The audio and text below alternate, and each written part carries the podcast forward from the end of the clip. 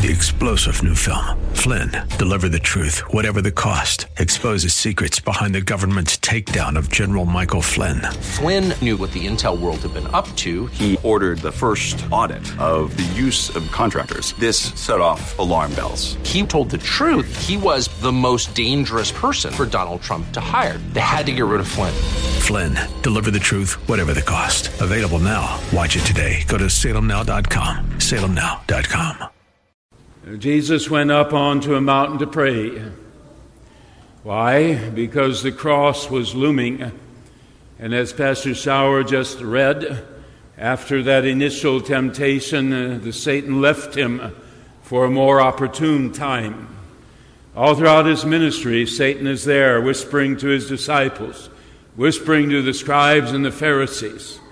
Uh, Satan doing one thing after another to try and, and derail Jesus' ministry. With the cross looming so close by now, Satan comes heavy upon him, as heavy as ever he will until Jesus is lying face down in the Garden of Gethsemane, sweating drops of blood. And as Jesus feels the weight of Satan upon him, he goes up a mountain. He asks Peter, James, and John to come with him. And he goes up for one reason to pray. And if we didn't have Luke chapter 9 explaining to us what Moses and Elijah were talking to Jesus about, we might not understand what he was praying about. He was praying about the cross. Father, is this your will? And if it is your will, give me the strength to do it. As Jesus was praying on that mountainside, the appearance of his face changed. His clothes became bright as a flash of lightning. Two men, Moses and Elijah, appeared in glorious splendor talking with Jesus. They spoke about his departure on that cross which he was about to bring to fulfillment at Jerusalem. Peter and his companions were very sleepy, but when they saw this glory and the two men standing with him, they became fully awake. My question is this Did Moses know him?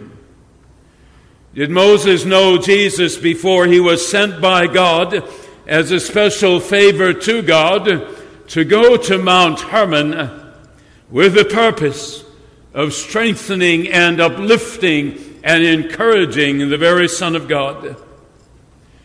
Did Moses know him beforehand? Or is he meeting Jesus for the first time? Moses has been in heaven for 1500 years.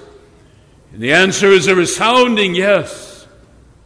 Elijah had been in heaven for 850 years. And the answer is a resounding yes. They knew Jesus before ever they came on this mountain. They were there on that day, Philippians 2 5 when God came to his son and said to him, I have chosen you for a task that no one else can ever do. I have chosen you to die on the cross.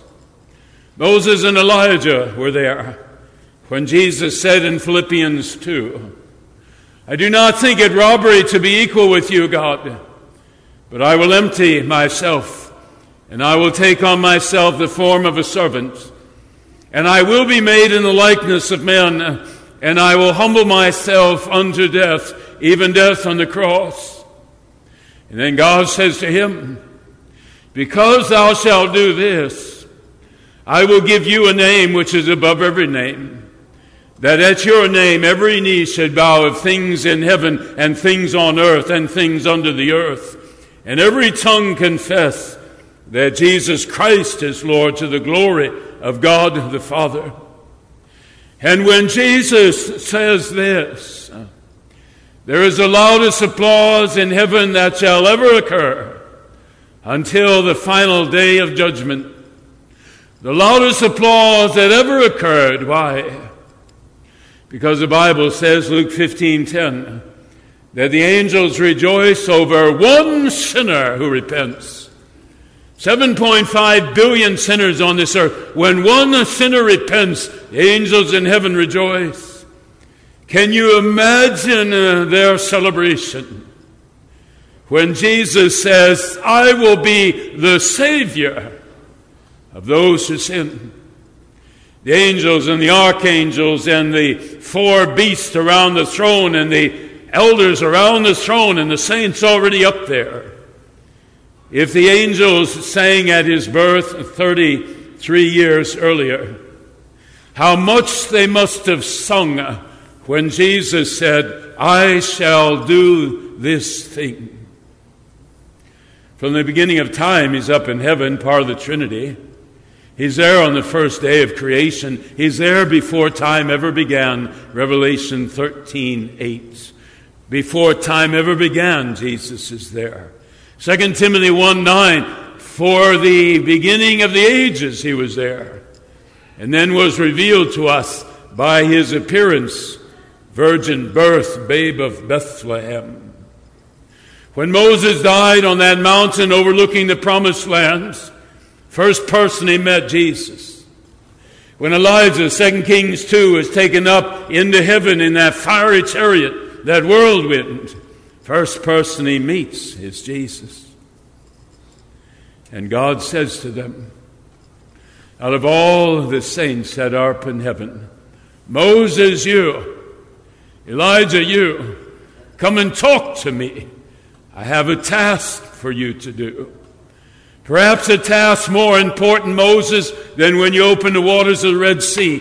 Perhaps a task more important, Elijah, than when you stood on Mount Carmel against 850 prophets. I dare say when you get to heaven, you ask Moses what his greatest day was.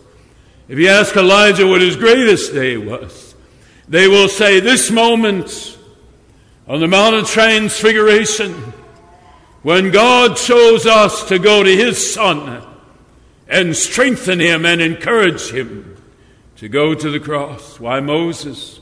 Why Moses? Because Moses was the one chosen by God 1600 years earlier to lead his children out of slavery in Egypt where they had been for 400 years. He was not chosen because of his courage. He wasn't very courageous at all.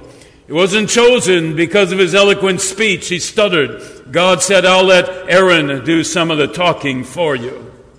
It was not because of his political connections. He was a Hebrew. And it wasn't because of his moral life. He had murdered an Egyptian. God chose him for reasons God alone knows. Why was Moses chosen to go and down and talk to Jesus? because Moses could say this to him My being chosen by God 1600 years ago was for the salvation of his people Israel, one million strong. But Jesus, the task God has chosen you for from the beginning of time is not to save one million people and their offspring it is to save trillions upon trillions upon trillions of God's children of every nation, tribe, and tongue. To save them and not for another 50 or 60 or 70 years on this earth, but to save them for all eternity. Moses could say to Jesus, I defeated Pharaoh and his army. You will defeat Satan and you will defeat sin and death and the power of the devil.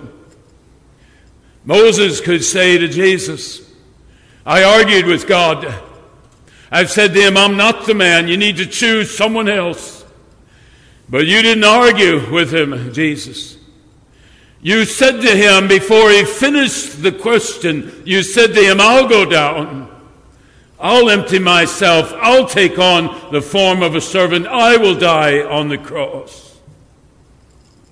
And Jesus, when I delivered the people through the waters of the Red Sea, and we came out on the other side, Exodus 15, we wrote a song, but it wasn't a song to me. Miriam and myself wrote a song giving praise to God. Every stanza of that song we wrote, praise to God. But Jesus, if you go to this cross, God will give you a name above every name. That at your name, every knee should bow. Let me ask you a question Did Jesus need the encouragement? Yeah, he did. Yeah, he did. Hebrews 2:17 said Jesus had to be made like his brothers in all ways in order that he might be a merciful and faithful high priest in service to God. And then it says, when Jesus suffered, when he was tempted, he is able to help us when we are tempted.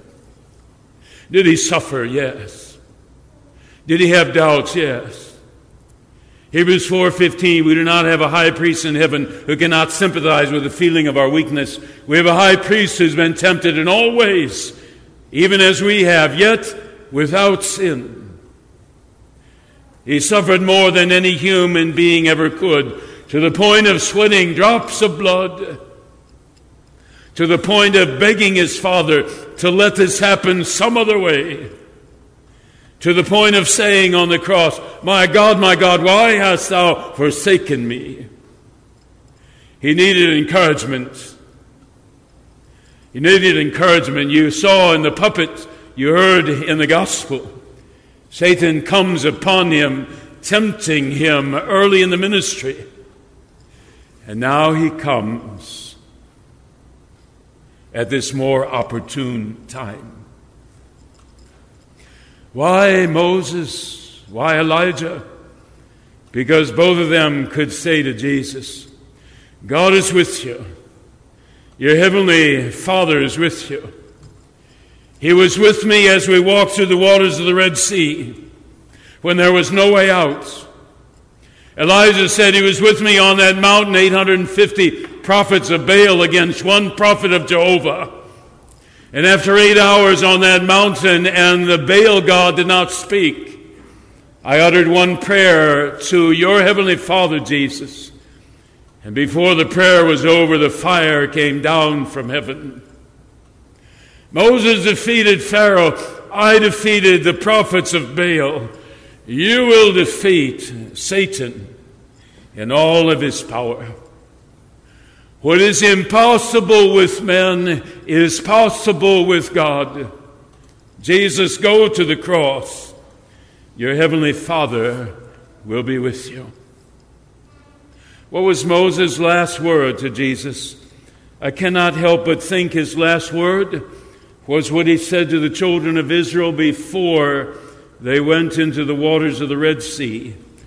The Lord God will fight for you. You need only be still. Did it work? Yes. Did it work? Yes. He comes off the mountain, he performs a miracle, and then Luke writes After that miracle, after he healed the boy possessed by the demon, Luke says he set his face steadfastly to Jerusalem, steadfastly. He was a man on a mission. And the mission was not the waters of the Red Sea. And the mission was not defeating 850 prophets of Baal. His mission was defeating sin, death, and the power of the devil. What does this have to do with you and me? I'll tell you very quickly. Jesus said, I need Peter, James, and John to go with me. I can't think of anyone else. I need Peter, James, and John. He would ask them a few weeks later to go with him in the garden. What happened to them? They fell asleep. It wasn't because they lacked an hour of sleep, they just fell asleep. What happened on the Mount of Transfiguration? You heard me read it. You heard us read it last week. They were very sleepy. and when Moses and Elijah appeared, man, they woke right up. They were very sleepy.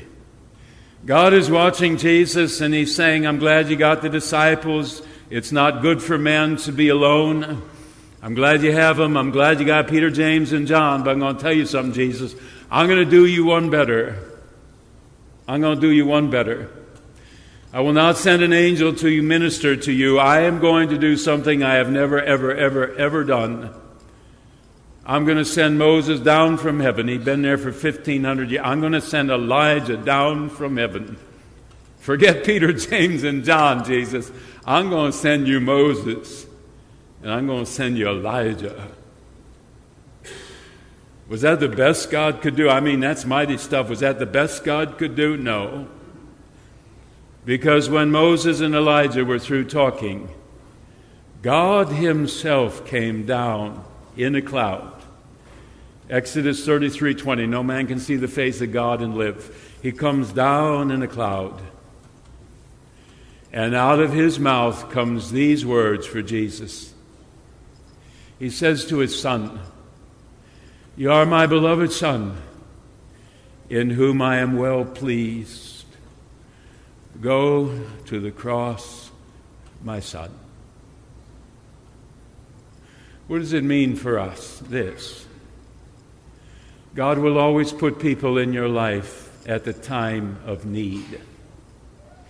Some of them will be friends like Peter, James, and John. Some of them will be complete strangers. They will come into your life sent by God, and you will know that God is behind it.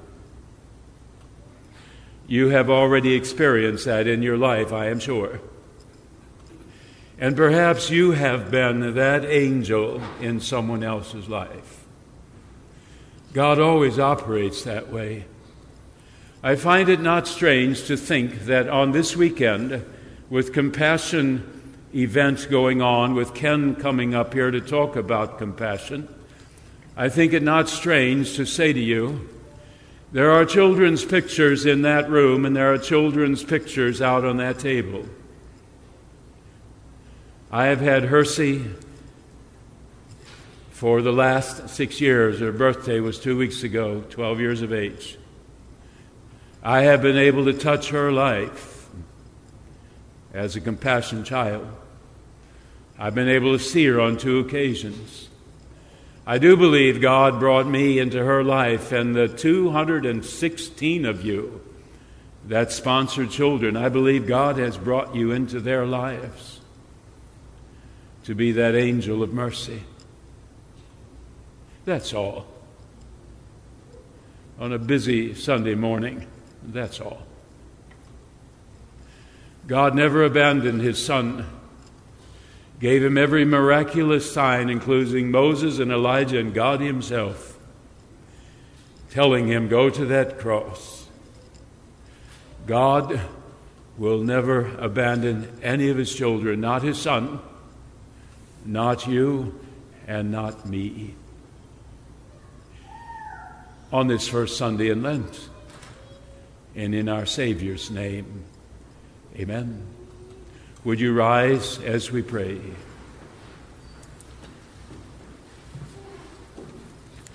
And even though, Lord, you will say to Jesus at that moment, You are my beloved Son in whom I am well pleased, it was but a few weeks later that Jesus, you are hanging on that cross, and the most terrible words you ever spoke were the greatest words that humanity would ever hear. Because you said to your Heavenly Father, My God, my God, why have you forsaken me? And the reason God had forsaken him, he was accepting the penalty of Jesus' death for mankind's sins. By his stripes we are healed. And then a few moments later, Jesus is saying, It is finished. His relationship with God restored, the penalty paid. And God opens his arms and says to his son, Well done, my son, well done. You have saved all of creation, those who believe that you are the way, the truth, and the life. You have saved them. You accepted the task that I had chosen you to do. My children are thereby saved. Be with us, Lord, in our Savior's name. Amen. Three star general Michael J. Flynn, head of the Pentagon Intelligence Agency, knew all the government's dirty secrets. He was one of the most respected generals in the military. Flynn knew what the intel world had been up to, he understood its funding. He ordered the first audit of the use of contractors. This set off alarm bells. The explosive new documentary, Flynn, Deliver the Truth, Whatever the Cost, uncovers the facts behind this scandal. Flynn told the truth. He was the most dangerous person for Donald Trump to hire. I find out the worst enemy that I'm going to face in my life is right here in America. They took my assessment and they wanted me to change it. And I was like, I'm not changing it. They had to get rid of Flynn. With in depth interviews, archival footage, and never before seen personal records of the man behind the headlines. I just felt like I was drowning. Flynn, deliver the truth, whatever the cost. Available now. Watch it today. Go to salemnow.com. Salemnow.com.